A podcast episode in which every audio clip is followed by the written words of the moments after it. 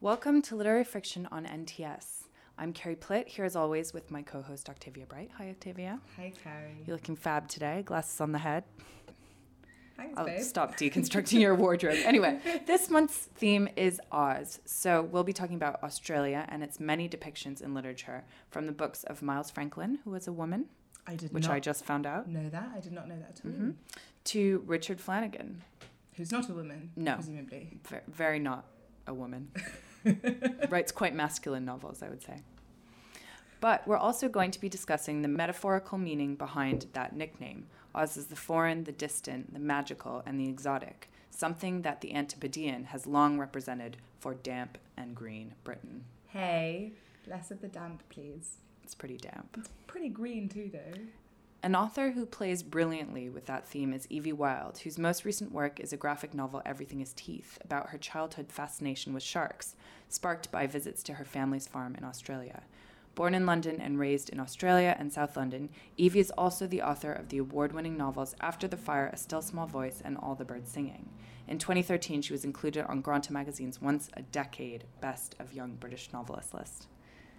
And she deserves every single prize. Yes, we love her. yeah, she's amazing. I love her work. Octavia and I are talking to Evie this month, plus, we'll be discussing the theme and recommending books. So, here's our interview with Evie Wyld.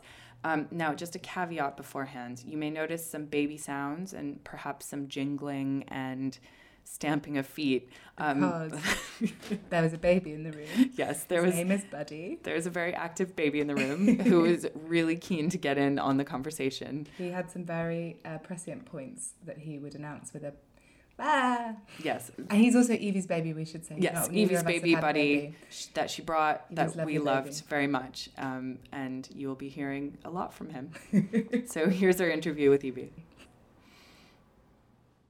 Evie Wyld, thank you so much for coming in today. Pleasure. So let's start talking about Everything is Teeth, Mhm. which is in some sense a departure for you. You you published two novels before this, and this is a memoir of your own childhood, and it's also a graphic novel. It is. Um, can you talk about why you wanted to write it and in this particular form? Um, well, I've always loved graphic novels and felt a, a sort of impotency that I'm not a good enough drawer to um, to do one. So um, so I've been I've tried to do a few um, projects with Joe Sumner, who's an old university friend of mine, um, and this is really the first one that's worked that's had any real. Uh, sort of proper story. I think we we tried too hard to to kind of fumble about with um, with strange genres. I think before we did a scary thing about monkeys, which was just too deliberately scary. Um, whereas this was a subject that um, scared me as a child, which is sort of the most visceral stuff I think for me. Yes, so sharks and my childhood in Australia is, is kind of the place I go back to um, when I'm starting out new projects. Um, so it was just it was just a nice thing to do to do a bit of memoir. Um, and for me, my my writing seems to get shorter and shorter. Um, you know, the I think the second novel would was quite a bit shorter than the first, and it seems like a natural thing for me to try and take out as many words as possible. And, and the graphic novel is obviously the perfect way of doing that. So, what do you do after a graphic novel? A poem? God knows. Um, maybe just a bit of, of like performance art, interpretive dance, maybe. On the subject of Joe's uh, illustrations, does he always work in those kind of two contrasting styles? Because one of the things that's so striking is that the shark and the fish in the book Mm. are rendered in a in a more photorealist style, I Mm. guess, than your family and, and you and the other human characters.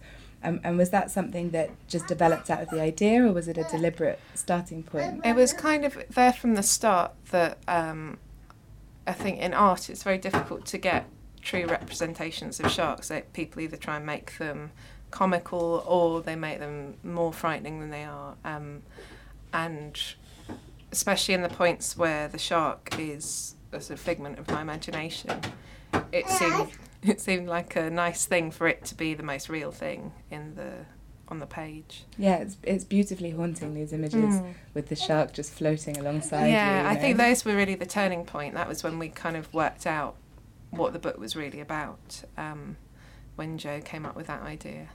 And that, that's something that's really interesting about when you have words and images together. They play off one another, don't they? So the Mm. words distill the pictures, and then the pictures kind of draw the words Yeah. on. Well, that's exactly how we worked. I mean, we it, we took about seven years to do it because we're both doing other projects. And um, to begin with, I just gave him a chunk of writing, and then he did some drawings, and then I looked at the drawings and wrote to those drawings, and, and then we kept going back and forth like that. So it's like a conversation, really. Um, and yeah, I think it's stronger for that for us, kind of never feeling like it was we were doing the finished thing. You know, it was all changeable the whole way to the end. For something that's so personal and particular to you, it's Mhm. about your childhood. Joe had to, that was quite a feat for him to draw your memories and your It was. imagination. We we think in quite a similar way, I think. Um, and you know, he knows my family, so that's useful. Um, he knows what they look like at least. Um, and he did for for about five years. He kind of creepily had his studio plastered with all of my family snapshots. So That's amazing. How did you feel about his depiction of you? Did you, did you talk about that? I, I really like it. I like that it's it's basically a blank, you know. I'm just there as a um, something to look through the eyes of. I think. Um, so I really like that. yeah, and the eyes are these black round dots, Yeah. aren't they? They really are Yeah. that kind of childhood wonderment with the widened eyes. Yeah, I mean they're like shark size. Really. Yeah, yeah, like yeah, a yeah. doll's eye. I have a question about that actually. Mhm. There's a bit where they you talk about putting your finger in a shark's eye and the Mm. bone closing over the Mm. finger. Is that do they have like a bony eyelid? Yeah, so when you see photographs of, say, a great white kind of jumping up and getting a seal, they'll always have a white eye, and that's because a protective layer comes over their eye. That's Um, very frightening. Yeah. like but it also is the um, is the the one kind of advantage that the seal has at that moment is that the shark is blind, so he has a chance to flip off.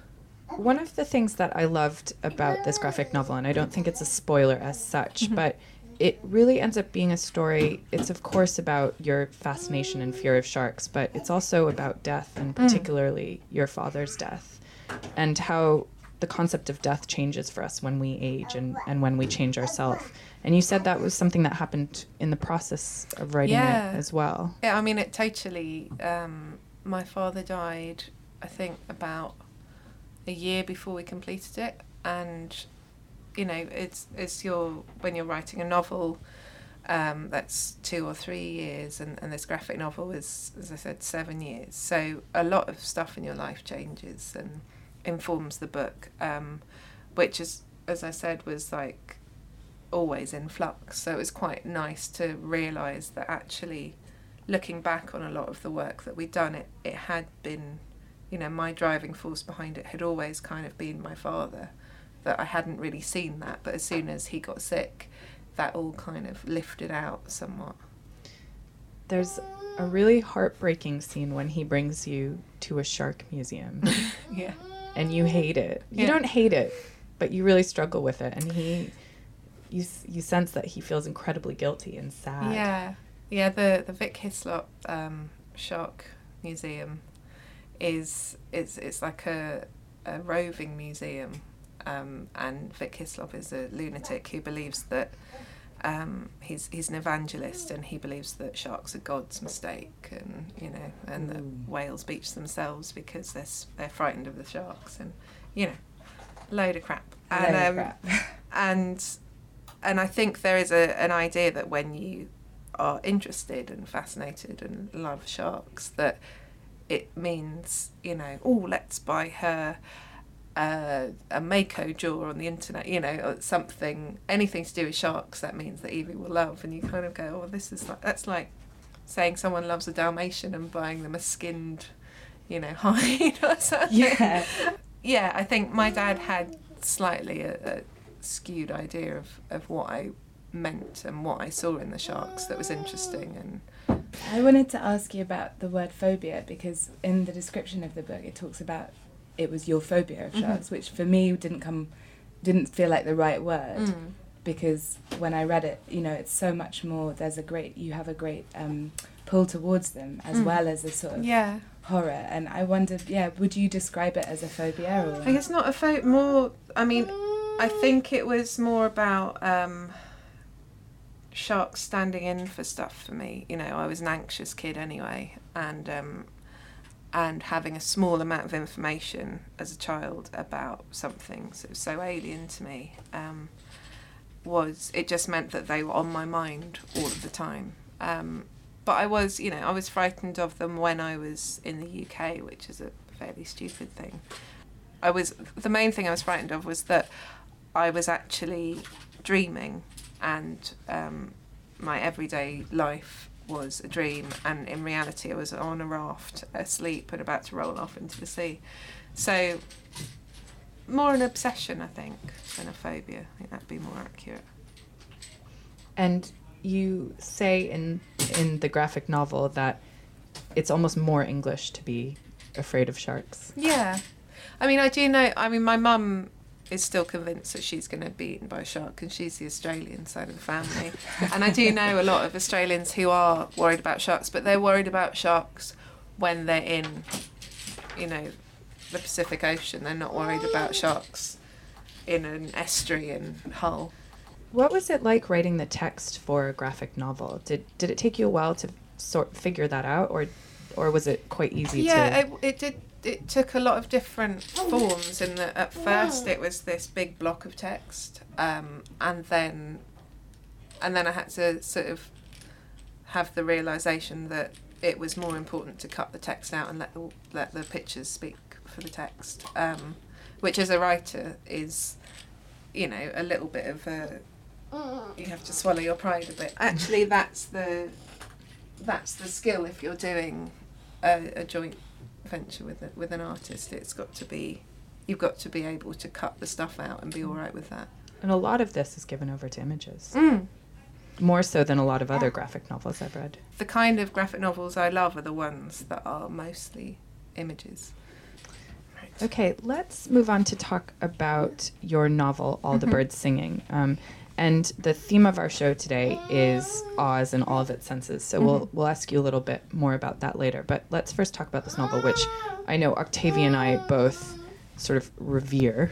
Yeah, Maybe that's too strong a word, but I've given it to many, many people as a gift. Um, Oh, and it's uh, you know I've I've read it multiple times now, and and every time I find something new, and even in a very small space. Yeah.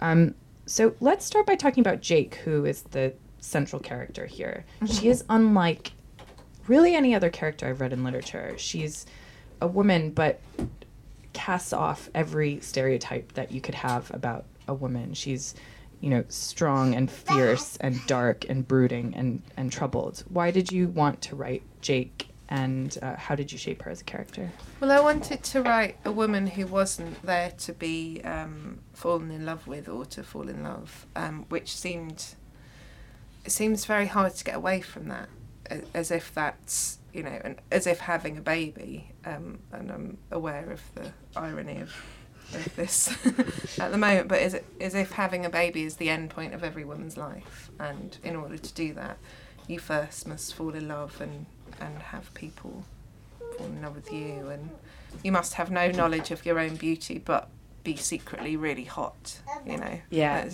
pisses me off i just wanted to write someone who was physically normal um well jake is physically large and and strong and all of those things but but why can't that be a normal thing for a female character or or a female person I wanted to ask about, and I don't think this is spoiling it too much, but to say that there is quite a lot of sexual violence Mhm. that punctuates the novel. And was that um, a deliberate conceit from the beginning, or was it something that just emerged out of how the characters were interacting? Um, I think trying to write a woman um, who has been a teenager, I think it's impossible to to shy away from that. I think we all um, experience some kind of sexual violence, whether it's whether it's physical or mental. Or Violence. situational, structural Yeah. violence, even? Yeah, exactly. And um, and there's so much of it that gets pushed under the carpet, and that I think there's a, a really interesting and disturbing thing that we do to our female teenagers, which is tell them that they must be um, beautiful and sexy and, and very importantly thin and they must want to have sex but then they must not enjoy the sex um, and it's just so odd and I think it breeds um, a lot of anger in women it certainly did in me.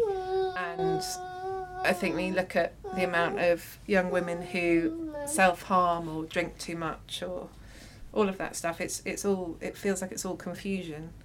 It's all just you know being told to do one thing but behave in a totally different way. Throughout the novel, she's in environments that are either very empty of people Mm. or heavily populated by men. But yeah Um, and I wondered if that was something that you found, I mean, in your own life, kind of the frustrations of being a, a, a woman in a world that's still very heavily Mm. masculine dominated and things. If that was a parallel that came from your own experience. Yeah, definitely. Um, I mean, uh, it's. I get asked quite a lot. You know, what's it like being a female writer, and it's the same as it any other walk of life. It's it's the same problems and the same difficulties. You know, it's a chauvinist world, whatever um, way you look at it. Yeah. And it's interesting in this text where Jake is a shepherd. Yeah. And I don't know, I couldn't help but feel the symbolism of the shepherd and sheep and this you know, sheep is this kind of symbol of innocence and connected to like religious ideology about the lamb and, and everything. And and how Jake has a relationship to the sheep that be, maybe because of her gender comes across in a slightly different way than maybe the men in the book and the way that they Yeah. relate to their animals. I think with animals, there's um, if you're if you're someone with a lot of guilt, um, I think animals can be an amazing sort of view into your soul. Really, I think that she's trying to make amends by looking after sheep, um, which is never going to work out, especially since she sends them off to market. I think having these mute things that you're in charge of. You can't explain to them that um, what you're doing is for either their own benefit or that there's nothing to be afraid of or that, you know, you can't really apologise to a sheep. Um, they not, they don't get it. um, so, yeah, I think I think there is definitely something in, in the idea of a, a shepherd. Um, and she's sort of given herself something that she can't possibly succeed in. Um, she's doesn't matter how well she looks after these sheep. At the end, they're all gonna go and be butchered um, if they don't get butchered by whatever's in the woods. Uh, You, you're talking about atonement, um, Mm. And we know that something very dark has happened in Jake's past. She she has a back covered in scars, um, and one of the reasons that you turn the page in this book is is partially because you want to know what actually happened to her. Was that always the plan for the structure? That kind of no, withholding. actually, um, that came quite late. I, I basically, having written about sixty thousand words, I, I just looked at the structure and was like, "There's something." You know, I was enjoying the writing. I was enjoying the people I was writing about, but there was something kind of missing about the structure, and um, and it was like you know, there's a certain point when you're writing where you have to go why is this being written and who is this who is Jake kind of addressing in a way even though it's a first person account and you know that's something that you buy into when you open a book there is there is a point as the writer that you kind of go okay well what why does this exist and that turned into you know I, I basically I'd written both strands uh, at the same time they were kind of in conversation with each other it'd be like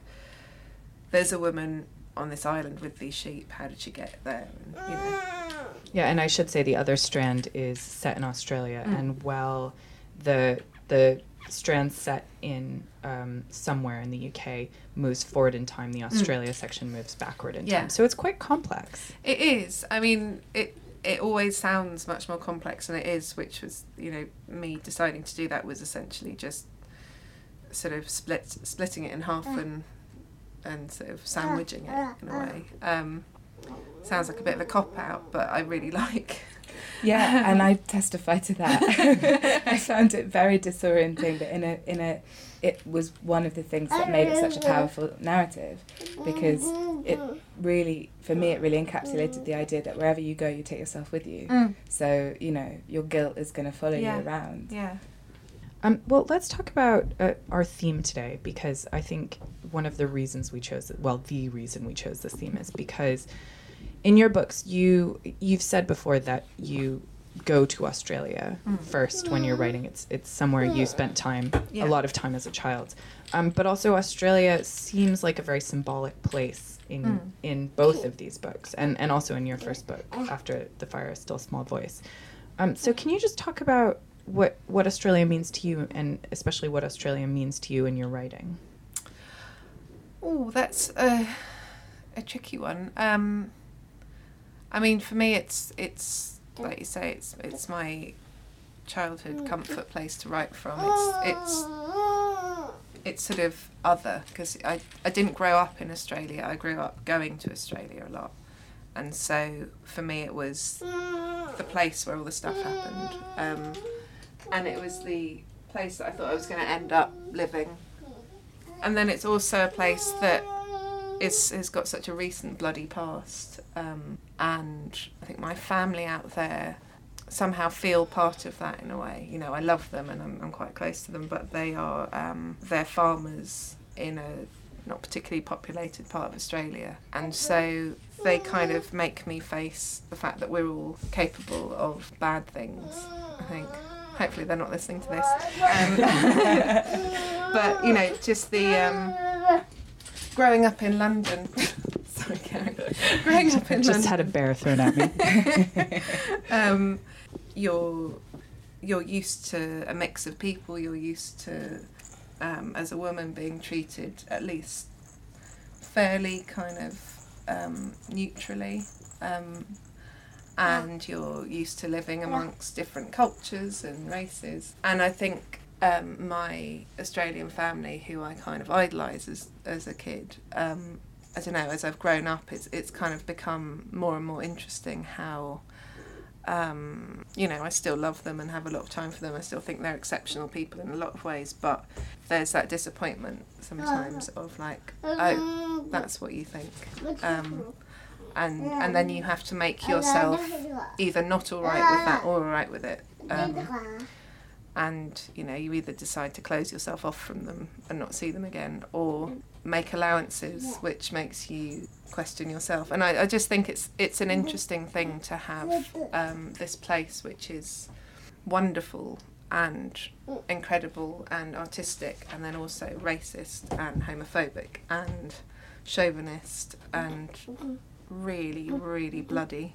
Um, if that makes any sense, I don't know. It's it's a place that troubles me a lot.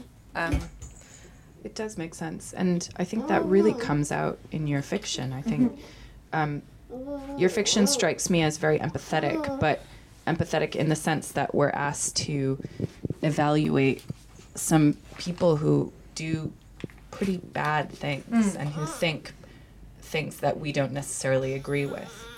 Um, Yeah. And and it's less interested in. I, I, I don't think there's anyone who's purely good in No. any of your novels. No, well, I don't think there is anyone who's purely good, um, or purely bad. I think, I think it's a useless thing to do to um, to label people as monsters or martyrs. I think it's just, um, you know, people are people, and if somebody's an asshole now, they probably weren't always.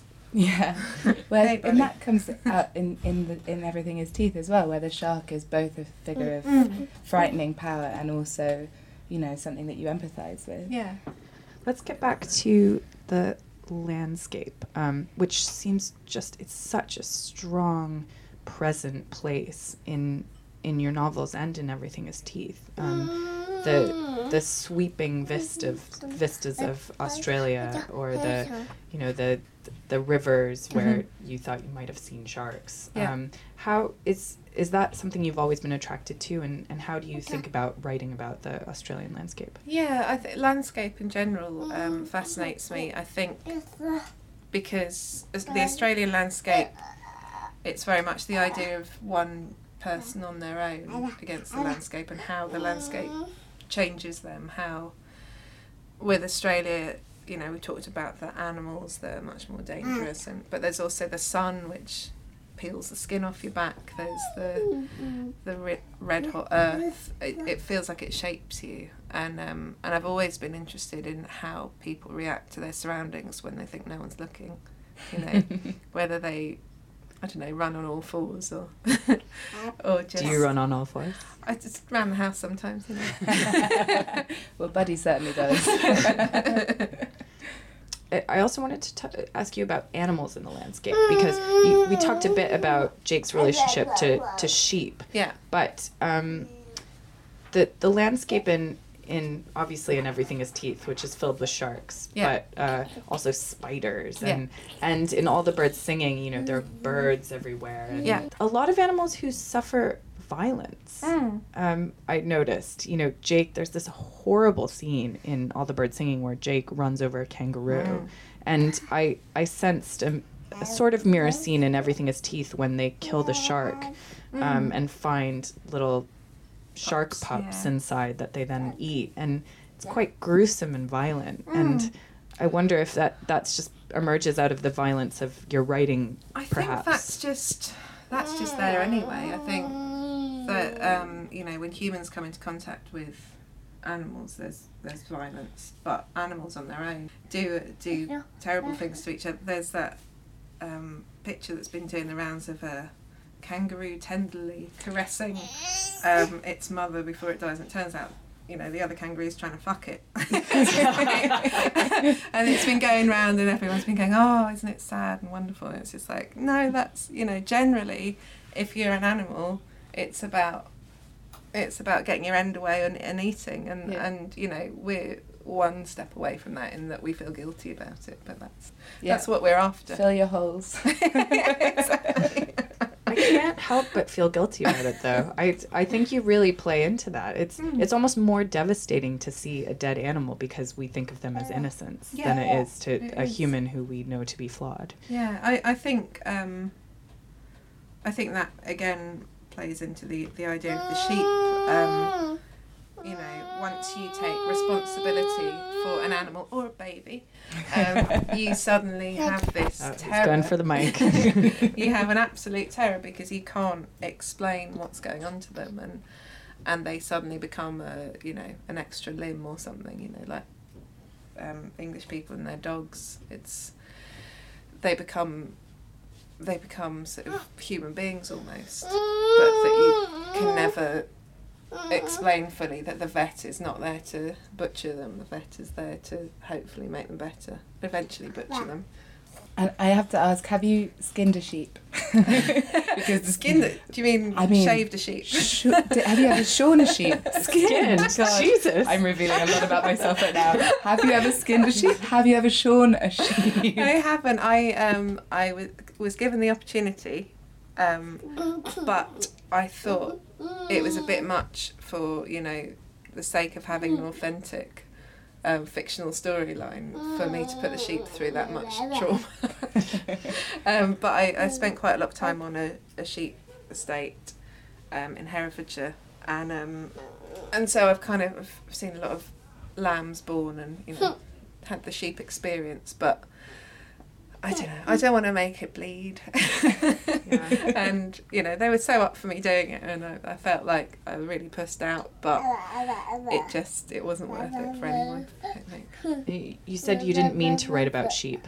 No, I'm not interested in sheep. Um, well, I'm more interested in them now, I guess, having found out a lot about them. But it's mainly, you know, sheep are desperate to die in a variety of ways. What What do you mean by that? The amount of diseases they get, you know, if a sheep falls over at the wrong at the wrong um, time of day after eating too much, it'll blow up um, and it can't get can't right itself again. And Wow.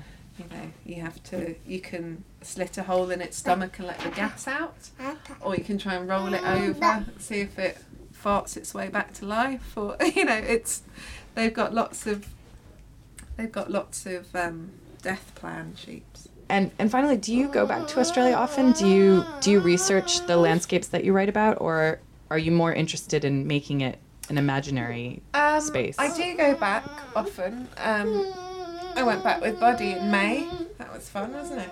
Um, but I don't write about Australia while I'm there. Um, I find it hard to write about a landscape that I'm in. Um, so I tend to visit places and then a few years later some of that landscape will pop up in something I'm writing. But I'm not very good at doing sort of direct um, research and stuff. That's interesting that it, it almost has to become um, a, a form of a form of nostalgia to have the Yeah. relationship with the landscape when you're not, not there anymore. Well, I'm the same with um, notebooks. I keep lots of notebooks, but I never read them. But Mm. you kind of write something down, and then four years later, it will pop up in some other way. But um, otherwise, I feel like you end up crowbarring, you know, interesting factoids in, Mm. and um, and it kind of gets you away from the story. Okay. Evie, thank you so much for coming in today. Thanks for bringing Alice. Buddy, who is Thanks, a great Buddy. entertainment to us all. You had some very insightful things to say, my friend. Um, and Evie will be joining us at the Literary Friction Faber Social, which is on the 1st of February at the Social in London.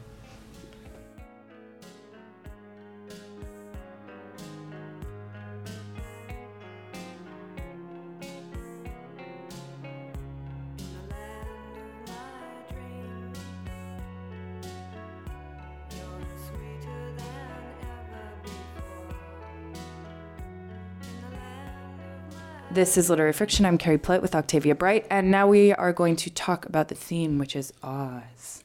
Ooh. The Wizard of Oz has come up a couple of times in the show, hasn't it? Yeah. Sort of an ur text.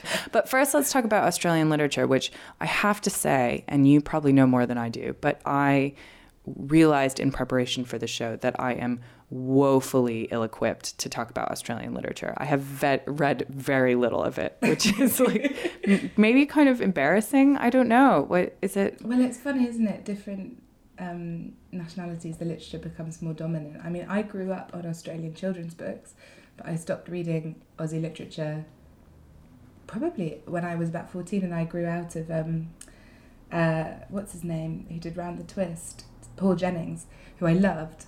Um, but it's funny because I went to Australia quite a lot as a child because my mum's sister lived out there, and I grew up reading these um, books called Possum Magic by this this wonderful woman called Mem Fox, and they're really like it's all the outback animals, you kangaroos, koalas, possums, and bush magic and bush babies, um, and so it kind of I had this understanding of that like Australia as this Oz, you know, OZ kind of place, and then Paul Jennings, who's whose collections are all called things like Unreal, Eight Surprising Stories, or Uncanny, Even More Surprising Stories.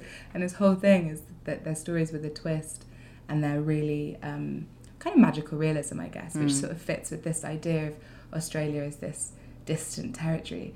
But then after I grew out of Paul Jennings, I kind of stopped and I realised, like you actually, um, in terms of like adult books, uh, fiction, I yeah, I don't think I'd really um, read any of the people that you picked up on the list anyway. Yeah. Shocking. So, Why? welcome to Karen Octavia's Australia literature we show. are authorities. Um, I don't know. I well, I think maybe there is a cultural fascination with Australia and Britain, but and I don't want to make a big generalization, but there is the sense that it's kind of a culturally backward place. well, no, you can make that point. The Brits, Brits are really snobby about Australia Yeah, so because it's where we send our trash, babe. yeah. so maybe that's one of the reasons that that people are less likely to pick up an Australian novel. And and and maybe it just in in the US it's because it feels so culturally far away. yeah, um, that it just, even though it's in in English, um, Americans just aren't as interested in reading about Australia. I don't know. Mm, Um, but now I am more interested now, um, having read Evie's book. yeah, and Yeah. having read. Um, recently, I did read um, *Narrow Road to the Deep North* by Richard Flanagan, which was which the reason I read it was because it won the Booker, and it's actually set in the Burma death camps, so not really in Australia. But um, he's an amazing writer. Also, and an Australian perspective on all that Southeast Asian stuff is very different Right. from a British one, you know. and and introduced me to a, a terrible thing in history that I have to admit I knew nothing about. Mm. Um, and many of those prisoners were Australian and New Zealand. wow, I didn't. I I know nothing about it. Also, Yeah, well, I would I would really recommend that book. But you know, Tim Winton is a name that gets thrown around a lot. Peter Carey, of course. yeah. Um, Hannah Kent, who wrote Burial Rites, is Australian as well, um, even though that's a book about Iceland. Um, so there are plenty of wonderful. well, the, the biggest Aussie uh, sort of um, writer that I've read is obviously Germaine Greer, Mm, yeah, who you don't. But but she's she, an expat. Yeah. she's an sort expat. of- She repatriated really in a lot of ways. Yeah, it was.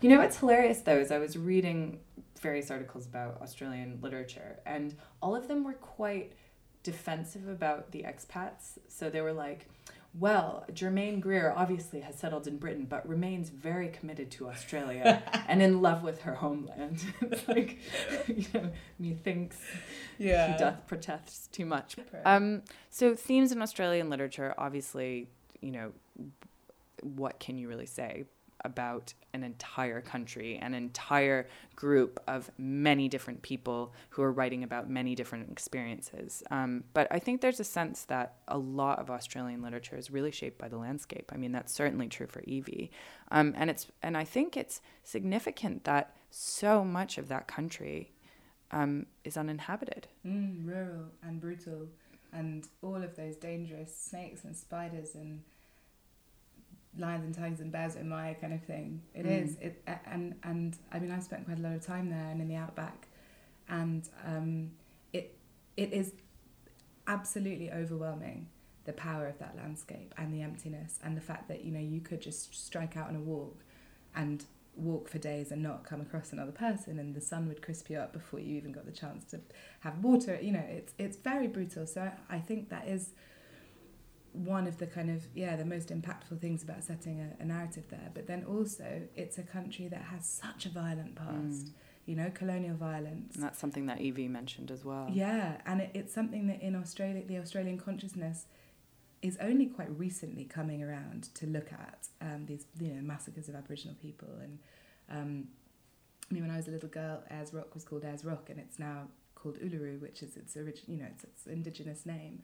So there's a, a big shift happening, and I was looking um, up in preparation for the show in literature as well. Obviously, like the the the voice of the Aboriginal writing, um, and there's there's a lot of very interesting sounding stuff happening that I now really want to find out more about.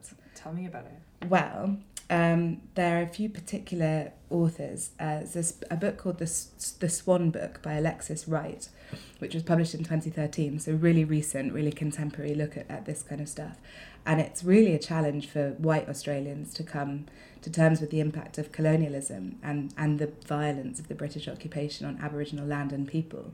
Um, and it's kind of it fits into the genre of the post the post national narrative. So what she's trying to do is it's it seems to me from just learning like reading about it is to take this very national issue of you know the whitewashing of aboriginal history and relate it to global affairs. Um, so going beyond the national border out into kind of worldwide issues. And I think that that has a lot um, a lot of traction because actually colonial history is something that's happened all over the world and we've it's time for a reckoning you know what i mean Yeah, and a lot of newer countries, I'm thinking of America as well, in their early literature, it's it's partially about nation building. It's partially about absolutely self-defining, um, but maybe what you're suggesting is that it's moved beyond that, and and it's partially Mm. because other voices are starting to make themselves known rather than just the white colonizer that's it colonizers. That- yeah exactly in the subaltern suddenly there's a space and there's um, an interest in hearing what, what that that um, repressed voice almost has to say Yeah, I also read about this um, the term mateship, which we're going to get angry letters from lots of Australians. but like, yeah, um, refrain from trying to do the accent. I think that's like, um, but that, I think that's really interesting. Is that that's been a theme that people have picked up in lots of Australian novels about the collective good rather than just the rugged individual, mm. which you wouldn't necessarily think was the case in a country filled with desert in which you you know in in America the whole narrative is that the reason why we value rugged individualism is because of that colonial spirit forced to be in the wilderness yeah. and survive and and that's emerged as a completely different concept in in Australia Maybe because of the brutality of the landscape, you have to bond together or, or perish. Maybe there's something in that that, you know, um, you come across a man in the desert and you're going to offer him water and you're going to, you know, the kind of parable side of things. But I, d- I don't know, I'm, I'm kind of talking out my ass here as well. yeah okay let's move on to Oz as a more general concept um, so there is this sense that you know there it's not a mistake that Australia has been called Oz Mm. Um, and Oz, of course, is is um, L. Frank Baum's creation in The Wonderful Wizard of Oz. It's a mirror world, um, just enough like our world for it to be fascinating and recognizable, um, but different enough that it's it's a place of escape and Mm. exoticism and mysticism. thing I find so funny about Oz in The Wizard of Oz, The Wonderful Wizard of Oz, is that the things that are recognizable, the things that are transposed, are essentially bureaucracy. Like there's a Munchkin coroner, and it's um, it's actually it's it's really interesting. It's like the structures are, are, are um, kept the same, and then he fiddles with the size of, of things and people. So obviously Munchkins are tiny, and then you've got Glinda the Good Witch and all this kind of stuff. It's the same in Harry Potter. It is, yeah. We, we love, yeah, we love the, the, the rigid structures of the English public school system. Oh, hooray! yeah, yeah, it's fascinating though, isn't it? Because if if that's what those become the tropes of things that we can immediately attach to in order to understand how a society works, a one that's set in a parallel world, you know. And you can relate that back to the British fascination with Australia. Mm. It's it's British bureaucracy transposed into a sort of wacky world with spiders and sharks and Mm, mm, mm. desert vistas. Um, and I think that's very appealing to people. Yeah, absolutely. Also, as you pointed out, our country is so damp.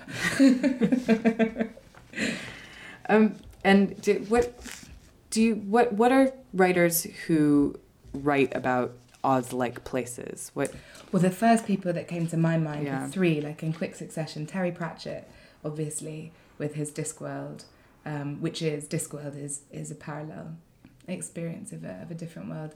And I, I've only read a few Terry Pratchett novels. I, I wasn't someone who became completely wedded to his writing. I think he's phenomenal in his way. Um, but then also Jasper Fforde, who I love, who wrote the, the Well of Lost Plots, and there's a, the series of Thursday Next, who's this detective, but he takes um, it's very postmodern, very knowing satire basically. But he takes he plucks characters from literature, different books, throws them together in this kind of. So Miss Havisham drives a fast car and she's a mad granny, and then other people pop up, and that's interesting. If you think of the world of literature as its own Oz that can be self-referential and um, meta in its own way, um, it's kind of fascinating. Like when you think of books like Pride and Prejudice with zombies or whatever. That's kind of turning um, turning a well loved classic into an Oz like uh, space. And then China Mieville, who also writes about you know societies that we can recognize, that we can recognize their structures, but they're totally other. Let's talk about our favorite Aussie novels. In both senses of the word. Australia, do you want to start?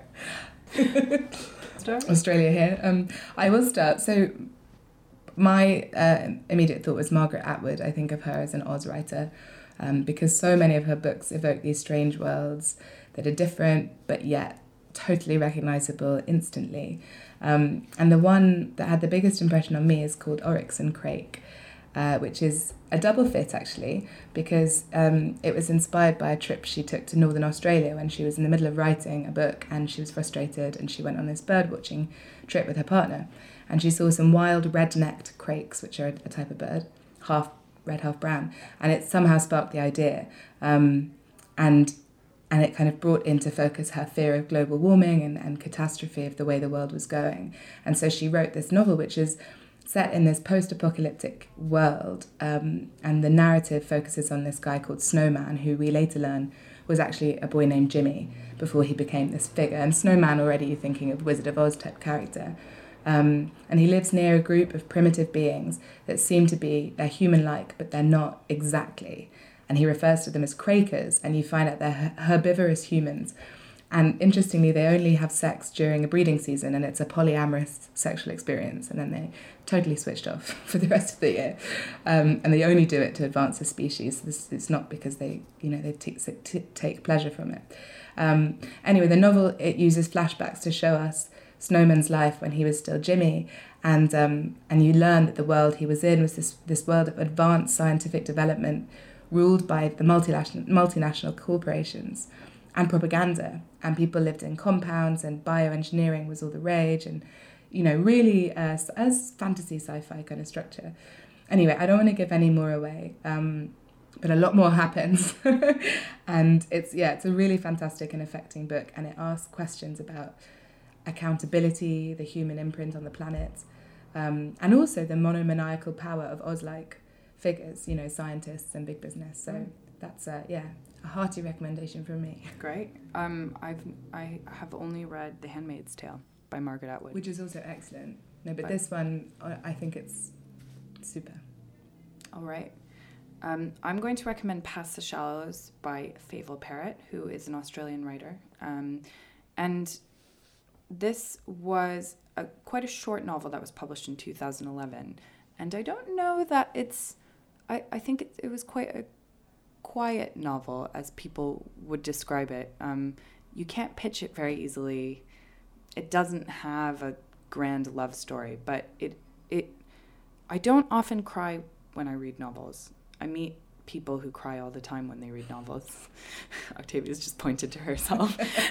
Sorry, she's crying right now. I'm crying right now. Um, and I and I just wept at the end of this one, wow. which I think um, is testament to its power and and um, and sort of despite the writing, which is incredibly restrained, incredibly um, sort of spare and beautiful. Um, but I will I'll tell you about it.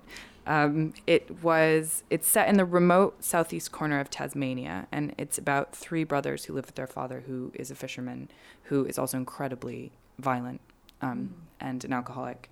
And one of the brothers has left home, but um, the two younger ones have to stay with their father and sort of live in fear of the times when he returns, when they try to avoid him. And he especially takes a lot of things out on on the very youngest of the brothers. Um, and uh, they live in a very very harsh environment by the sea um, in in a very remote part of Tasmania, and um, you know things go horribly wrong. Oh my god, it sounds brutal. I won't give any more away, but it's so just you know it's not dissimilar to to Evie Wyld's prose um, and concerns as well, and I I would just really recommend it. It's it's a wonderful book.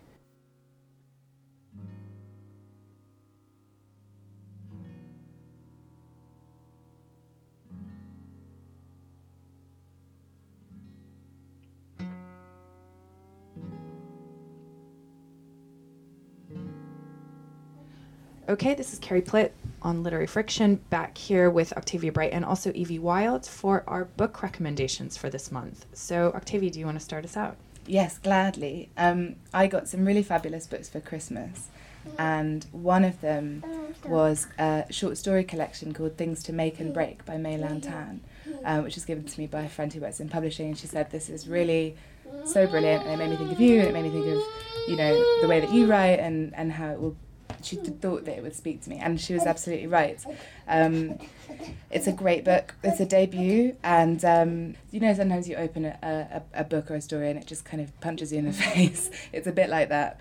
Um, there was a, a review of it in the Guardian by a guy called James Smart who described the stories as flinty, cigarette-stained narratives, which I thought was really perfect. Mm-hmm. Actually, um, they're they're quite hard-hitting um, full of witty details. Like there's a pole dancer named Proust, um, and uh, and she kind of approaches big drama with capital letters, but also the attention to detail. Um, there's a, a life class model who she describes as looking like she was clothed even though she wasn't, and things like that. So you you know it's a really visual um, description, but I, I love it. I haven't finished all of them yet, so I, I can't wait to finish the rest, and I'll be keeping my eye out for anything else that she writes. That's for sure. Great, thank you. Um, why don't I go next? Uh, I'm going to recommend a novel that I randomly picked off my parents' bookshelf while I was home in the States over Christmas. It's called Swamplandia with an exclamation point, and um, it's by an American author called Karen Russell. I think it got a lot of attention in the States when it was first published in 2011. It was being short, it was shortlisted for the Pulitzer, um, but I don't know that it made much of a splash. Haha here. Oh, she's so witty today. um, this book was completely expected in all the right ways. Uh, and what I mean by that is that I I had no idea what to expect, and when I read it, I could never, ever, ever have predicted that this is what this book would be about. But it was all the better for it. Um, it is about the Bigtrees, who are a family of alligator wrestlers who live on an alligator theme park called Swamplandia on an island off the coast of Florida. And every day they put on an alligator wrestling show for all the tourists that come and have lots of souvenirs. Um, and obviously, from that description, there's a large dose of the uh, comically absurd involved. But what I really loved about this was that it was all underpinned by by genuine empathy and emotion. Um, and in that sense, it, it, sort of reminded me of George Saunders' stories, um, especially his, his most recent collection, The 12th of December, um, which a lot of people read and, and enjoyed. That, that mix between something that's funny but also has a real heart, which is, oh God, the worst word that we always use in the publishing industry. But it did feel that way. And um, I, I would, the, the writing itself has this contagious crackling energy that made me want to keep reading and reading and reading and reading. So I'd really recommend it. Also, it's kind of good from sharks to alligators. Yeah, you know, yeah, and I think there's there's some of that thing going on with the the fear, but also fascination with alligators in this book. So, mm-hmm. common theme. You might enjoy it.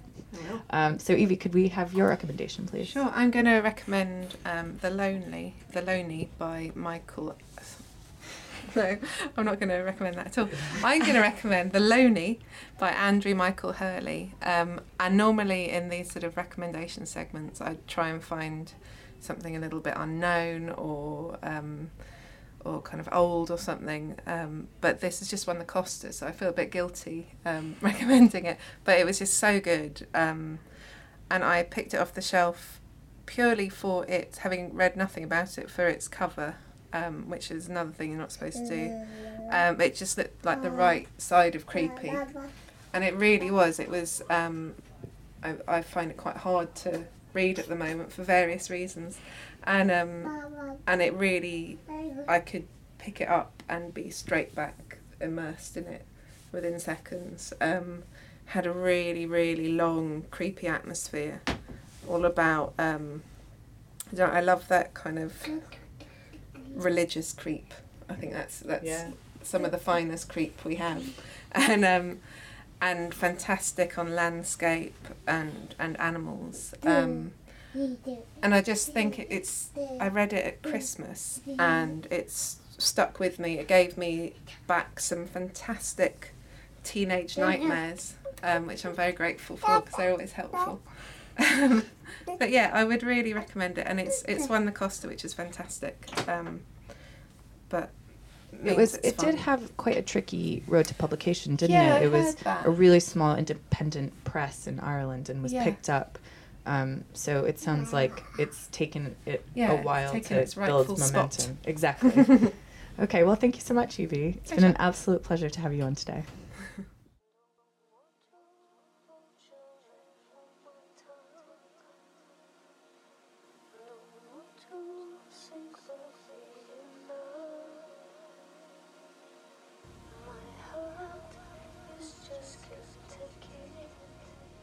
Okay, that's it for today's show. Thank you to Evie Wyld, whose graphic novel Everything Is Teeth is out in bookstores now, along with her two other fantastic novels. Um, and also thanks to Eddie Knight for production and music. Octavia, do you want to tell them about our exciting event? I do. Um, if you like what you heard today, Evie is going to be one of the featured authors at the Literary Friction Faber Social. Uh, we're teaming up with our friends at Faber on Monday, February the 1st, at the Social in London. And the theme of the event is New Voices. And we have a completely fabulous lineup, including authors Ned Beauman, Joanna Cannon, and obviously the wonderful Evie Wyld. And also, the Faber New Poets will be making their debut. Um, and we've also on top of that, all of that, got NTS's TTB and our own Eddie Knight spinning some tunes. So you can buy tickets and find out more information at fabersocial.co.uk or on our various social media outlets. And we would love to see you there. It's going to be a great night. It's going to be I'm really, really excited. It's our first proper event too. So yeah, and then we might even bust some moves on the dance floor afterwards. You I never won't know. be doing that. Literary Friction is available as a podcast to download on iTunes or on ntslive.co.uk. You can also check us out on Facebook, Twitter, and Instagram. Uh, please leave your comments and also please give us a five star rating if if you want to. If you No think we're worth five stars on iTunes. I'm Carrie Plitt with Octavia Bright, and this is Literary Friction.